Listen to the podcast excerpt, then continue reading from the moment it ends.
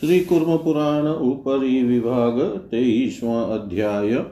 अशौच प्रकरण में जनना शौच और मरणा शौच की क्रिया विधि सुधि विधान सपिंडता।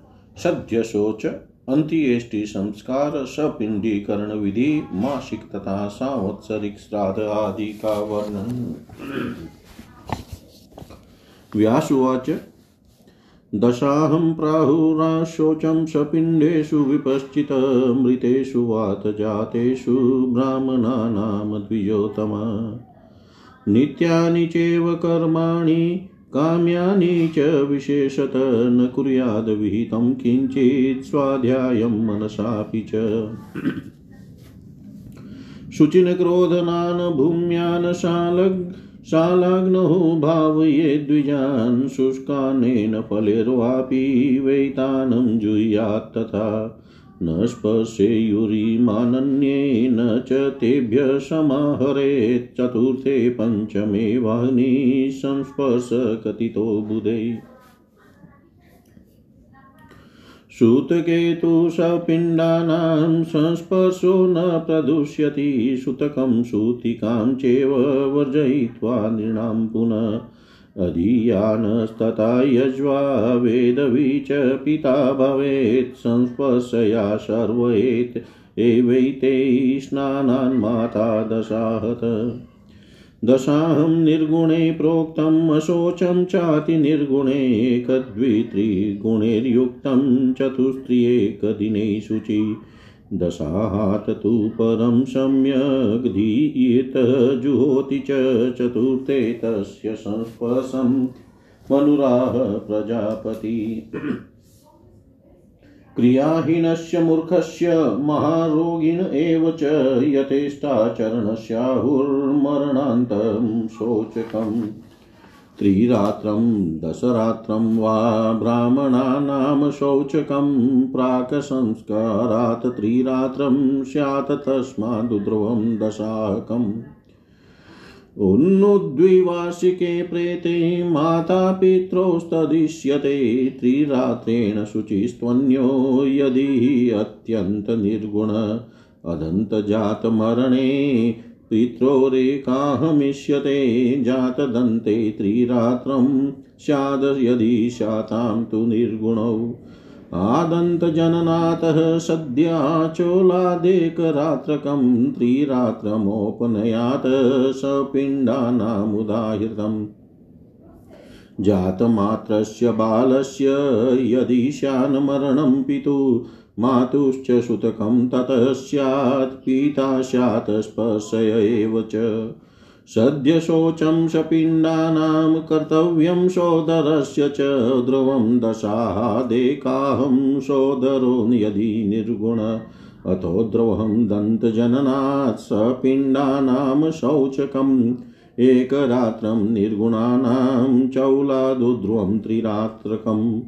अदन्तजातमरणं सम्भवेद् यदि सप्तमा एकरात्रं सपिण्डानां यदि ते अत्यन्तनिर्गुणा व्रतादेशात् सपिण्डानां राव व्रतादेशात् सपिण्डानामर्वाकः स्नानं विधीयते, सर्वेषामेव गुणीनामुद्रवं तु विषमं पुनः अर्वाकः षण्मासतः स्त्रीणां यदि स्यादगर्भसंस्रव, तदा समेष्टासां शोचं दिवसे स्मृतम्। तत उद्रवं तु पतने स्त्रीणां द्वादशरात्रिकं सद्यशोचं च पिण्डानां गर्भस्रावाच वा तथ गर्भच्युतावहोरात्रं सपिण्डे अत्यन्तनिर्गुणे यथेष्टाचरणे ज्ञातो त्रिरात्रमिति निश्चय। यदि स्यात् सुतके श्रुतिर्मरणे वा मृतिर्भवेत् शेषेणेव भवेच्छुद्धिरशेषे त्रिरात्रकम्। मरणोत्पत्तियोगे तु मरणच्युद्धिरिष्यते अज्ञवृद्धिं मदाशोचं द्रवं चेत तेन शुध्यति। अथ चेत् पञ्चमी रात्रिमतीत्य परतो भवेतगवृद्धिं मदाशोचं तदा पूर्वेण शुध्यति।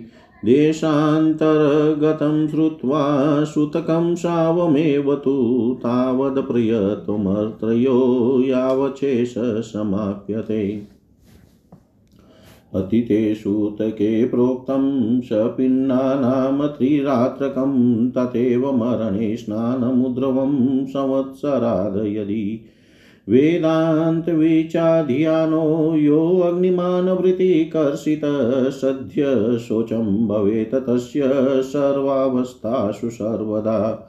स्त्रीणां संस्कृतानां तु प्रधानात् पूर्वतः सदा सपिण्डानां त्रिरात्रं स्यात् संस्कारे भर्तुरेव हि अस्त्वदतकहन्या नाम शोचं मरणे स्मृतं मुन्नुद्विवर्षान् मरणे सद्य शोचम् उदाहृतम् आदन्तात् सोदरे सद्य आचोलादेकरात्रकम् आप्रदानात् त्रिरात्रं स्याददशरात्रमतः परम् माला मरणे त्रिरात्रं स्यादशौचकम् एकोदकानां मरणे सूतके चेतदेव हि पक्षिणी योनिसम्बन्धे बान्धवेषु तथैव च एकरात्रं समुदिष्टं गुरौ स ब्रह्मचारिणी। प्रेते राजनीश ज्योतिर्यस्य स्याद्विषये स्थितिः, गृहे मृतासु, दत्तासु, कन्यकासु, त्रयं पितुः। परपूर्वासु, भार्यासु, पुत्रेषु, कृतकेषु च, त्रिरात्रं स्यात् तथाचार्येष्वभार्याष्वन्यगासु च। आचार्यपुत्रे, पत्न्यां च अहोरात्रमुदाहृतम् एकाहं स्यादुपाध्यायै, स्वग्रामे, श्रोत्रिये अपि च। त्रिरात्रं सपिण्डेषु स्वगृहे संस्थितेषु च एकाहं चाश्ववर्ये स्यादेकरात्रं तरिष्यते।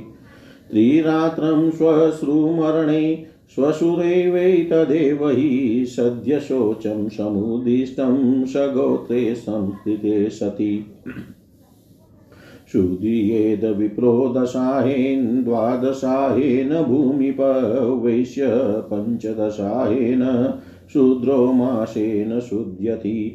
क्षत्रविटशूद्रदायादा येषुर्विप्रस्य बान्धवा, तेषां शोचे विप्रस्य दशा शुद्धिरिष्यते राजन्यवेश्याप्यौयेहिनवर्णासु योनिषु स्वमेव शौचं कुर्यातां विशुद्ध्यतं संशयम्। सर्वे तुत्तरवर्णामा शोचं कुर्युद्रादृता तद्वर्णविधिदृष्टेन स्वं तु शोचं स्वयोनिषु षड्रात्रं वा त्रिरात्रं स्यादेकरात्रं क्रमेण हि वेश्यक्षत्रियविप्राणां शूद्रेष्वाशौचमेव तु अधर्माशोऽतः षड्रात्रं, त्रिरात्रं द्विजपुङ्गवा शूद्रक्षत्रियविप्राणां वेश्येष्वाशोचमिष्यते षड्रात्रं वै दशाहं च विप्राणां वेश्यशूद्रयो, अशोचं क्षत्रिये प्रोक्तं क्रमेण द्विजपुङ्गवा। शूद्रविटक्षत्रियाणां तु ब्राह्मणे संस्थिते सति दशरात्रेण सुधीशादित्याः कमलोद्भव। अशपिण्डं द्विजं प्रेतं विप्रो निर्हत्य बन्धुवतसित्वा च सहोषित्वा दशरात्रेण शुध्यति। यद्यनमति तेषां तु त्रिरात्रेण ततः शुचि अनर्दनन्नमन्नेव न च तस्मिन् गृहे वसेत् शोधकेशवे तदेव श्यानमातुराप्तेषु बन्धुषु दशाहेन शवस्पर्शे सपिण्डश्चैव शुध्यति यदि निर्हरति प्रेतं प्रलोभाक्रान्तमानस दशाहेन द्विजशुध्ये द्वादशाहेन भूमिप अर्धमासेन वेश्यस्तु शूद्रो मासेन शुध्यति षड्रात्रेणाथवा सर्वे त्रिरात्रेणाथवा पुनः अनाथं चेव निर्हृत्य ब्राह्मणं धनवर्जितं स्नात्वा सम्प्राश्यतु घृतं। शुध्यन्ति ब्राह्मणादय। अवरश्चेदवरं वर्णम्, अवरं वो वा वरो यदि यशोचे संस्पशेत स्नेहात्, तदा शोचेन शुध्यति। प्रेतिभूतं द्विजं विप्रो योऽनुगच्छेत् कामत, स्नात्वा सचेलं स्पृष्टाग्निं घृतं प्राश्य विशुध्यति। एकाहात् क्षत्रिये शुद्धिर्वेश्येष्या च द्वयेन तु शूद्रेति। न त्रयं युत्प्रोक्तं प्राणायामशतं पुनः। अनस्ति सञ्चिते शूद्रैरौति चेद् ब्राह्मणस्वगै त्रिरात्रं स्यात् तथा शोचमेकाहं त्वन्यथा स्मृतम्। अस्ति सञ्चयनादर्वागेकाहं अन्यथा चेव स ज्योतिर्ब्राह्मणे स्नानमेव तु। अनस्थितः सञ्चिते विप्रे ब्राह्मणो रोति चेत्तदा स्नानेनेव भवेच्छुद्धिः सचेलेन न संशय। यस्ते शासनं कुर्याच्छयनादीनि चेव हि बान्धवो वा परो वापि सदशाहेन शुध्यति। यस्तेषां मनमश्नाति सकृदेवापि कामत तदा शोचे निवृते यशो स्नानं कृत्वा विशुध्यति। यावत्तदन्नमश्नाति दुर्भिक्षोपहतो नर। तावन्त्यान्यशोचं स्यात् प्रायश्चितं ततश्चरेत्। दायाद्यशोचं कर्तव्यं द्विजानामग्निहोत्रिणां सपिण्डानां तु मरणे मरणादितरेषु च सपिण्डता च पुरुषै सप्तमे विनिवर्तते। समानोदकभावस्तु जन्मनाम्नोरवेदने पिता पितामहश्चेव तथैव प्रपितामह लेपभाजस्त्रयश्चात्मा सापिण्ड्यं साप्तपौरुषम् अप्रतानां तथा स्त्रीणां सापिण्ड्यं साप्तपौरुषम् उडानां भर्तृः सापिण्ड्यं प्राहदेव पितामह ये चेकजाता बहवो भिन्नयोनय एव च भिन्नवर्णास्तु सापिण्ड्यं भवेत् तेषां त्रिपुरुषम्। कारवशिल्पिनो वेद्या दासिदासा तथैव च दातारो नियमी चेव ब्रह्मविदब्रह्मचारिणो क्षत्रिणो व्रतिनस्तावन सद्य शौचा उदाहृता राजा चेवाभिषिक्तश्च प्राणक्षत्रिण एव च यज्ञे विवाहकाले च देवयागे तथैव च सद्यशोचं समाख्यातं दुर्भिक्षे चाप्युपद्रवे।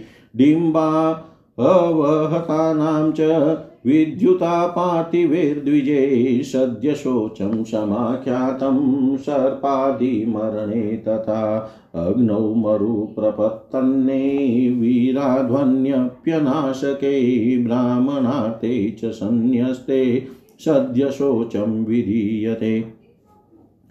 नेष्टिकानां वनस्थानां, यतीनां ब्रह्मचारिणां नाशौचं कीर्तयते सद्भिः पतिते च तथा मृते पतितानां न दाहस्यानान्त्येष्टिर्नातिसञ्चय नाचाश्रुपातपिण्डो वा कार्यं श्राद्धादिकं क्वचित्।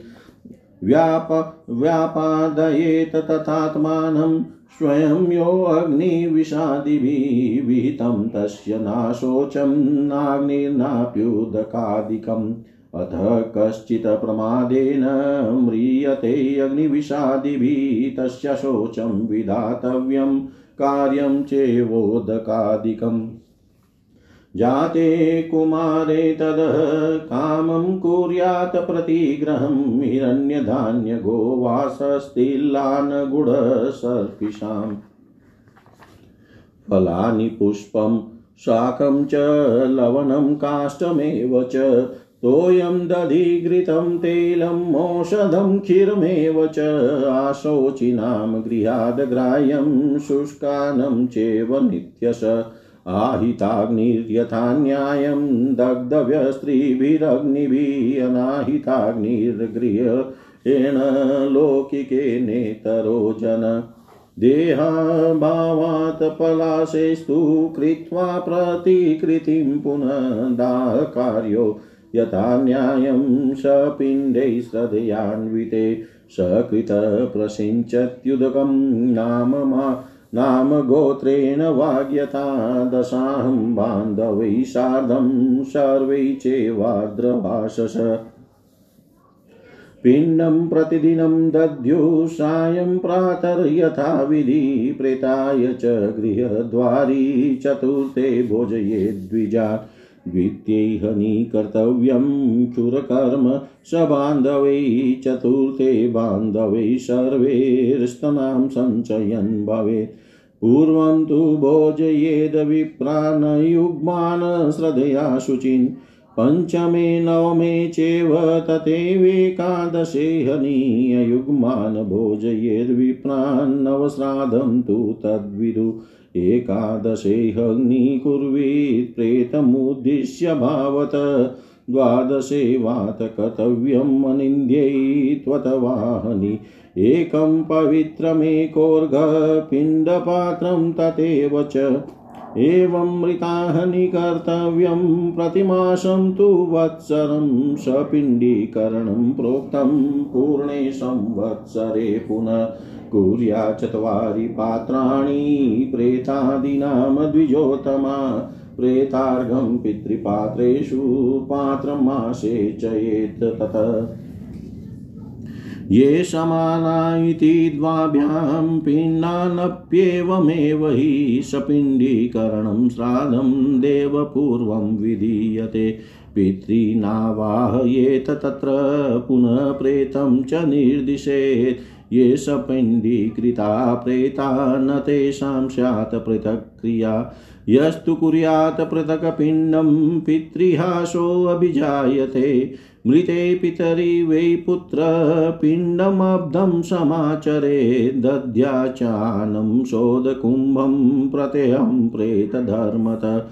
पार्वणेन विधानेन सांवत्सरिकमिष्यते प्रतिसंवत्सरं कार्यं विधिरेश सनातन। माता पित्रो सुते कार्यं पिण्डदानादिकं च यत् पत्नी कुर्यात् सुताभावे पत्न्यभावे सहोदर। अनेनैव विधानेन जीवनवा श्राद्धमाचरेत् कृत्वा दानादिकं सर्वं श्रद्धायुक्तसमाहित। एष वः कथितः सम्यग् गृहस्थानां क्रियाविधि स्त्रीणां तु भर्तृशुश्रूषा धर्मो नान्ययेष्यते। स्वधर्मपरमो नित्यम् ईश्वरार्पितमानस प्राप्नोति ततः परं स्थानं यद् यदुक्तं वेदवादिभिः। प्राप्नोति ततः परं स्थानं यदुक्तं वेदवादिभिः।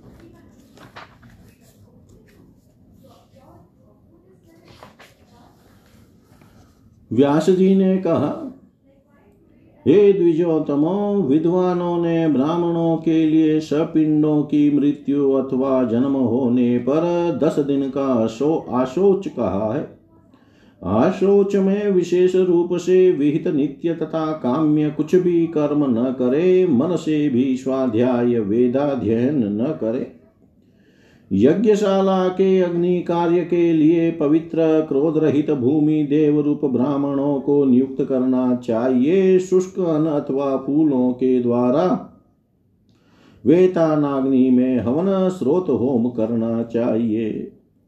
दूसरे लोग इन आशोचग्रस्त व्यक्तियों को स्पर्श न करे और न कोई वस्तु ही उनसे ले।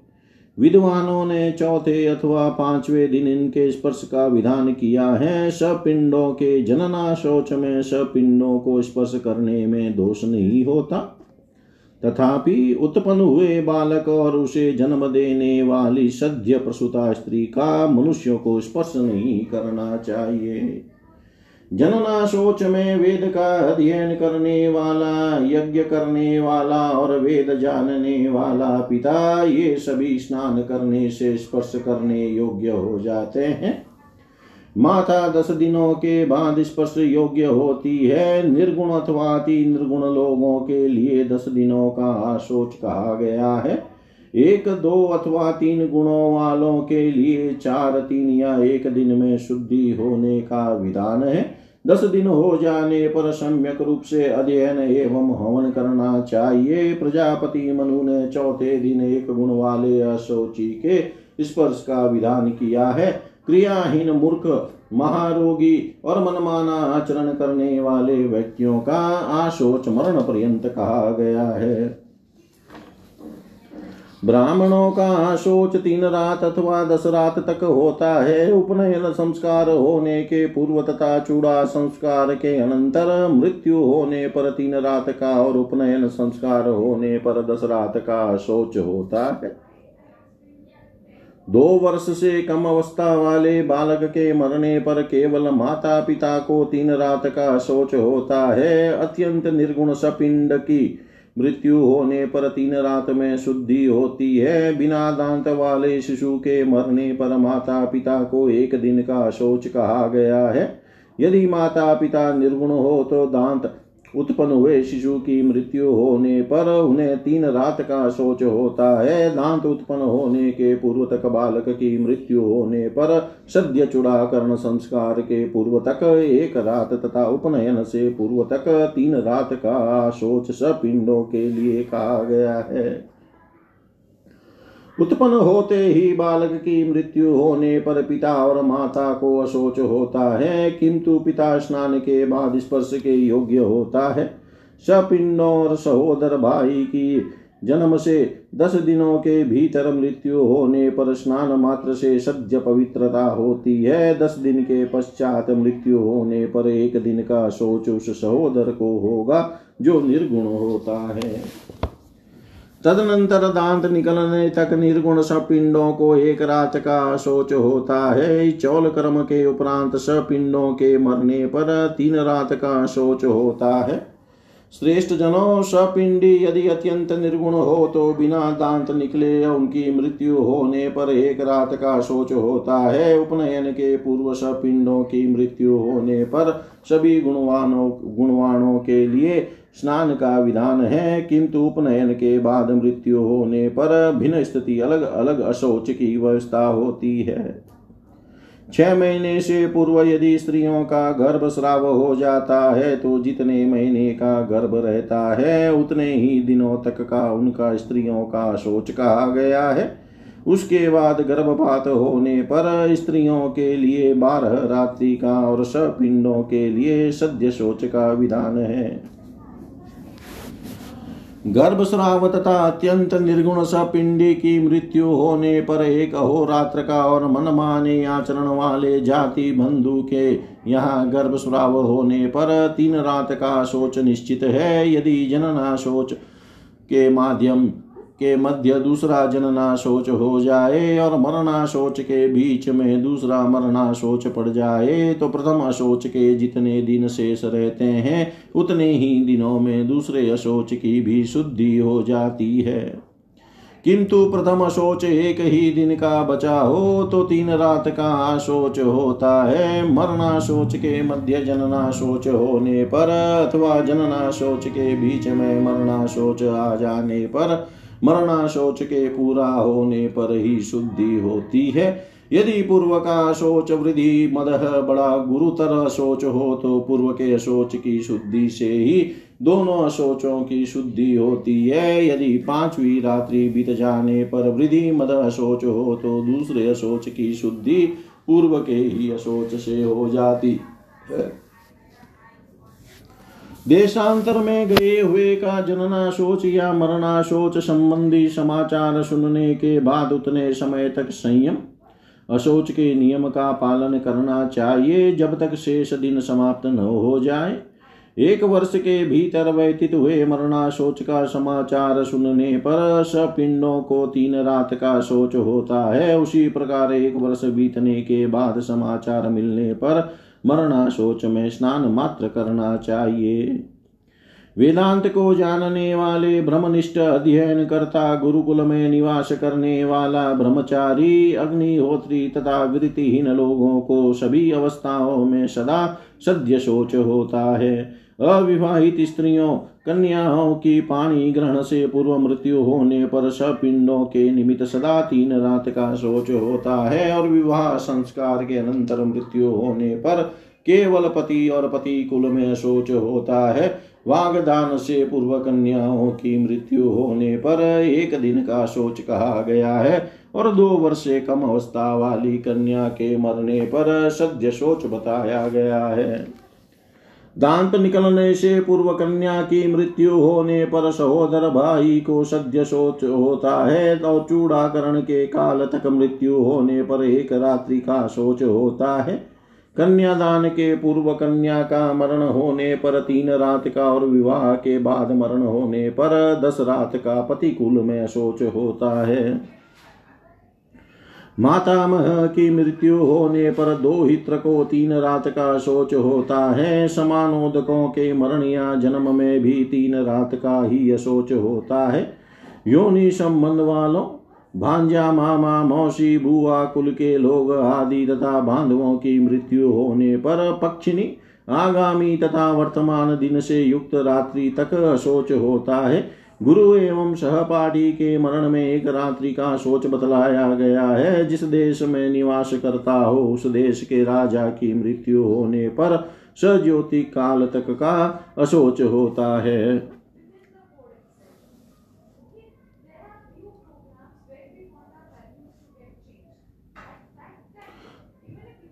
और पिता के घर में विवाहित कन्या की मृत्यु होने पर पिता को तीन रात का शोच होता है। पूर्व में अन्य की भार्या रहने वाली स्त्री, उसके पुत्र तथा कृत्रिम पुत्र के मरण में तीन रात का शोच होता है। इसी प्रकार आचार्य के मरण में भी तीन रात का शोच होता है। गुरुपुत्र तथा गुरुपत्नी का एक अहोरात्र का और उपाध्याय तथा अपने ग्राम में श्रोत्रिय की मृत्यु होने पर भी एक दिन का शोच होता है।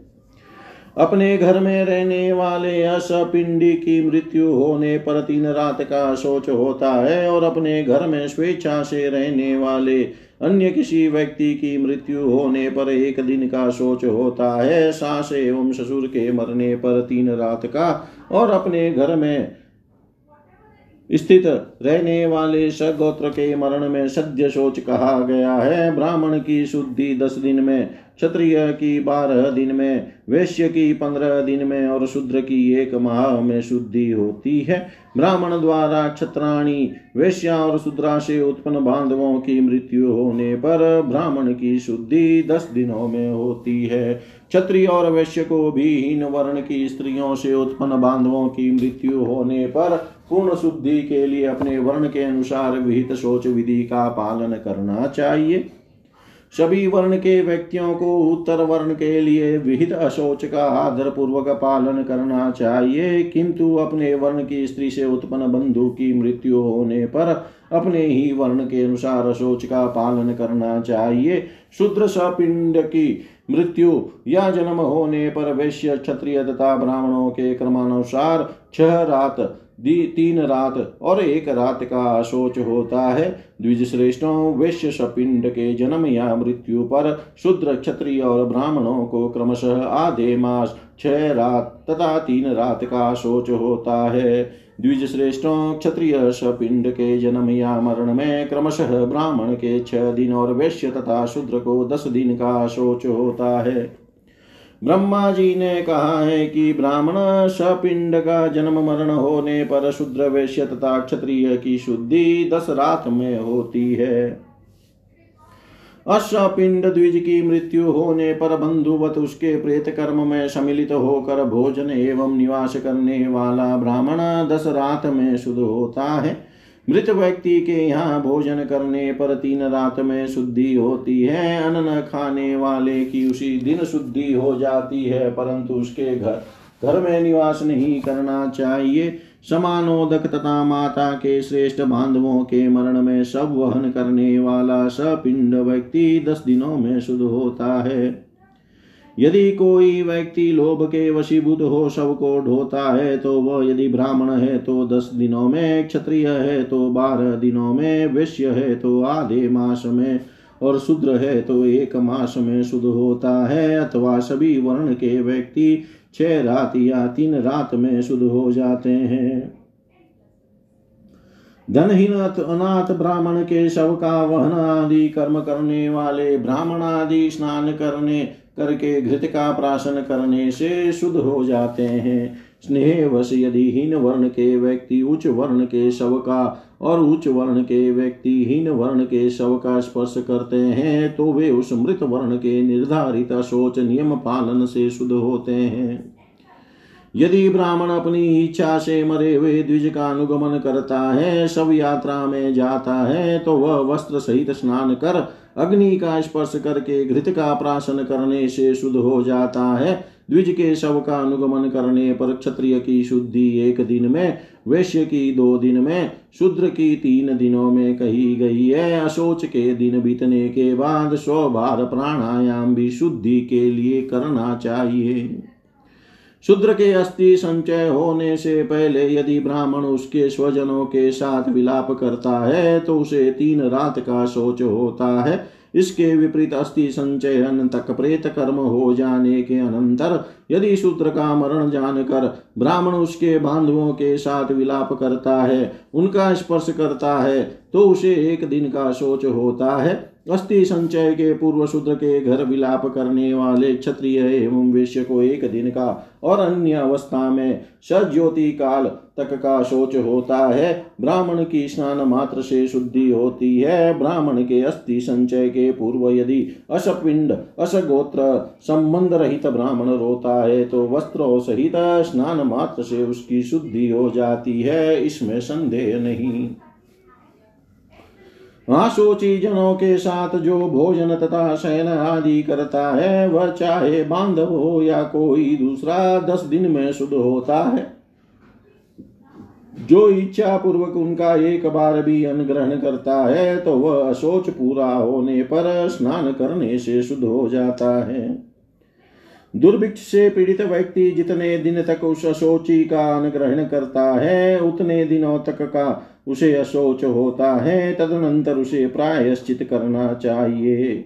अग्निहोत्री द्विजों का दाह काल से अशोच आरंभ होता है, अतः तभी से इनके मरण के निमित्त नियम का पालन करना चाहिए। सपिंडों के मरने तथा जन्म में भी अशोच का पालन करना चाहिए। पुरुष की सपिंडता सातवीं पीढ़ी में समाप्त हो जाती है। अपने वंश के मूल पुरुष का नाम ज्ञात न होने पर समानोदकता नष्ट हो जाती है। पिता, पितामह और प्रपितामह इन तीनों से आगे के पीतर लेप भागी होते हैं। सात पुरुषों तक सपिंडता होती है। अविवाहित कन्याओं की सपिंडता उसके पिता के साथ पुरुषों पीड़ितक में होती है और विवाहित स्त्रियों की सपिंडता उसके पति के साथ साथ पीढ़ी तक होती है। ऐसा भगवान ब्रह्मा ने कहा है। एक पुरुष द्वारा भिन्न वर्ण की स्त्रियों से उत्पन्न पुत्रों की सपिंडता तीन पीढ़ी तक होती है। बढ़ही शिल्पी, वैद्य, दासी, दास, दाता, व्रतपरायण, ब्रह्मज्ञानी, ब्रह्मचारी, यज्ञकर्ता, व्रति, ये सभी किसी का मरण होने पर स्नान मात्र से शुद्ध हो जाते हैं। इसी प्रकार अभिषिक्त राजा एवं प्राण की रक्षा करने वाले अन्नदाता को भी सद्य शोच होता है। यज्ञ, विवाहारम विवाहारंभ देव पूजन का आरंभ हो जाने पर तथा दुर्भिक्ष और उपद्रव की स्थिति में सद्य सोच होता है। क्षत्रियों तथा ब्राह्मणों के साथ मामूली लड़ाई अथवा झड़प आदि में मरने वालों तथा विद्युत और सर्प आदि के कारण मरने वालों का सद्य सोच कहा गया है। अग्नि में गिरकर अथवा मरुस्थल में मरने पर दुर्गम मार्ग में गमन और काल मृत्यु पर ब्राह्मण के लिए मरने पर तथा सन्यासी होने के उपरांत मृत्यु होने पर सद्य सोच का विधान है। विद्वानों ने नैष्टिक अर्थात जीवन भर ब्रह्मचर्य का व्रत धारण करने वाले ब्रह्मचारी, वानप्रस्थ, धर्मावलंबी यति तथा ब्रह्मचारी की मृत्यु होने पर और पतित व्यक्ति की मृत्यु होने पर अशोच नहीं बताया है। पतित व्यक्तियों का न दाह होता है, न अंत्येष्टि संस्कार होता है और न अस्थि संचय ही होता है। उनके लिए अश्रुपात पिंडदान तथा श्राद्ध आदि कार्य भी कभी नहीं करने चाहिए। जो व्यक्ति अग्नि तथा विष आदि के द्वारा स्वयं अपनी आत्महत्या करता है, उसके निमित्त शोच, दाह और उदक दान आदि का विधान नहीं है। यदि कोई प्रमादवश अग्नि अथवा विश्वादि द्वारा मर जाता है, उसके संबंधियों के लिए अशोच का विधान है और उदक दान आदि भी करना चाहिए। पुत्र का जन्म होने पर उस दिन स्वर्ण, धान्य, गौ, वस्त्र, तिल अन गुड़ तथा घृत इन वस्तुओं का इच्छा पूर्वक कार्पण्य रहित होकर दान करना चाहिए।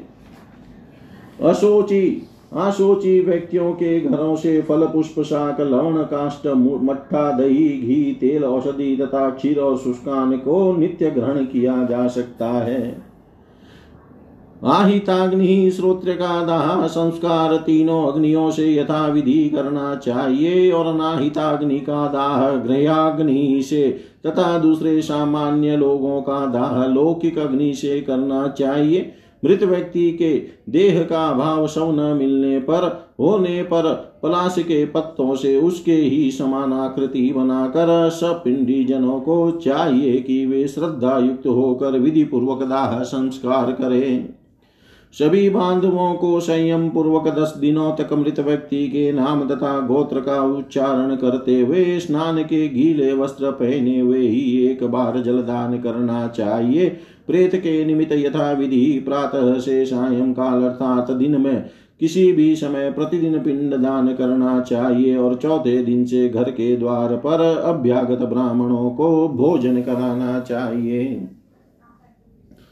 दूसरे दिन बांधवों के साथ क्षौर कर्म करना चाहिए। चौथे दिन बंधुओं सहित अस्थि संचयन करना चाहिए। अस्थि संचयन से पूर्व श्रद्धा पूर्वक पवित्र अयुग्म विषम संख्या वाले ब्राह्मणों को भोजन कराना चाहिए। पांचवे, नौवे और ग्यारहवें दिन अयुग्म विषम संख्या में ब्राह्मणों को भोजन कराना चाहिए। इसे नव श्राद्ध जानना चाहिए। प्रेत के निमित्त ग्यारहवें, बारहवें अथवा किसी अनिंदित दिन में श्रद्धा पूर्वक श्राद्ध करना चाहिए। इस श्राद्ध में एक पवित्र, एक अर्घ और एक ही पिंड दान होता है। इसी प्रकार एक वर्ष तक प्रत्येक महीने में मृत्यु की तिथि को श्राद्ध करना चाहिए। संवत्सर वर्ष के पूर्ण हो जाने पर सपिंडीकरण श्राद्ध करने का विधान किया गया है। हे द्विजोतमो प्रेतादि अर्थात प्रेत पितामह, प्रपितामह और वृद्ध पितामह के उद्देश्य से चार अर्घ पात्र बनाना चाहिए और पितृपात्रों में प्रेत पात्र का अर्घ डालना चाहिए। ये समान इन दो मंत्रों का उच्चारण कर पिता महादि के पिंडों में प्रेत पिंड को मिलाना चाहिए देव श्राद्ध करने के अनंतर पिंडीकरण श्राद्ध करना चाहिए।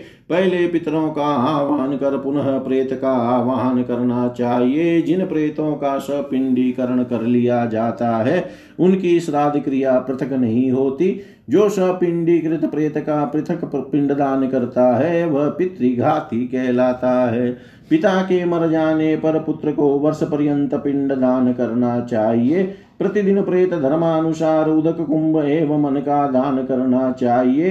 प्रत्येक वर्ष पार्वण विधान के अनुसार सामत्सरिक श्राद्ध करना चाहिए। यही सनातन विधि है। पुत्रों को माता पिता का पिंडदान आदि जो कार्य है, वह सब करना चाहिए।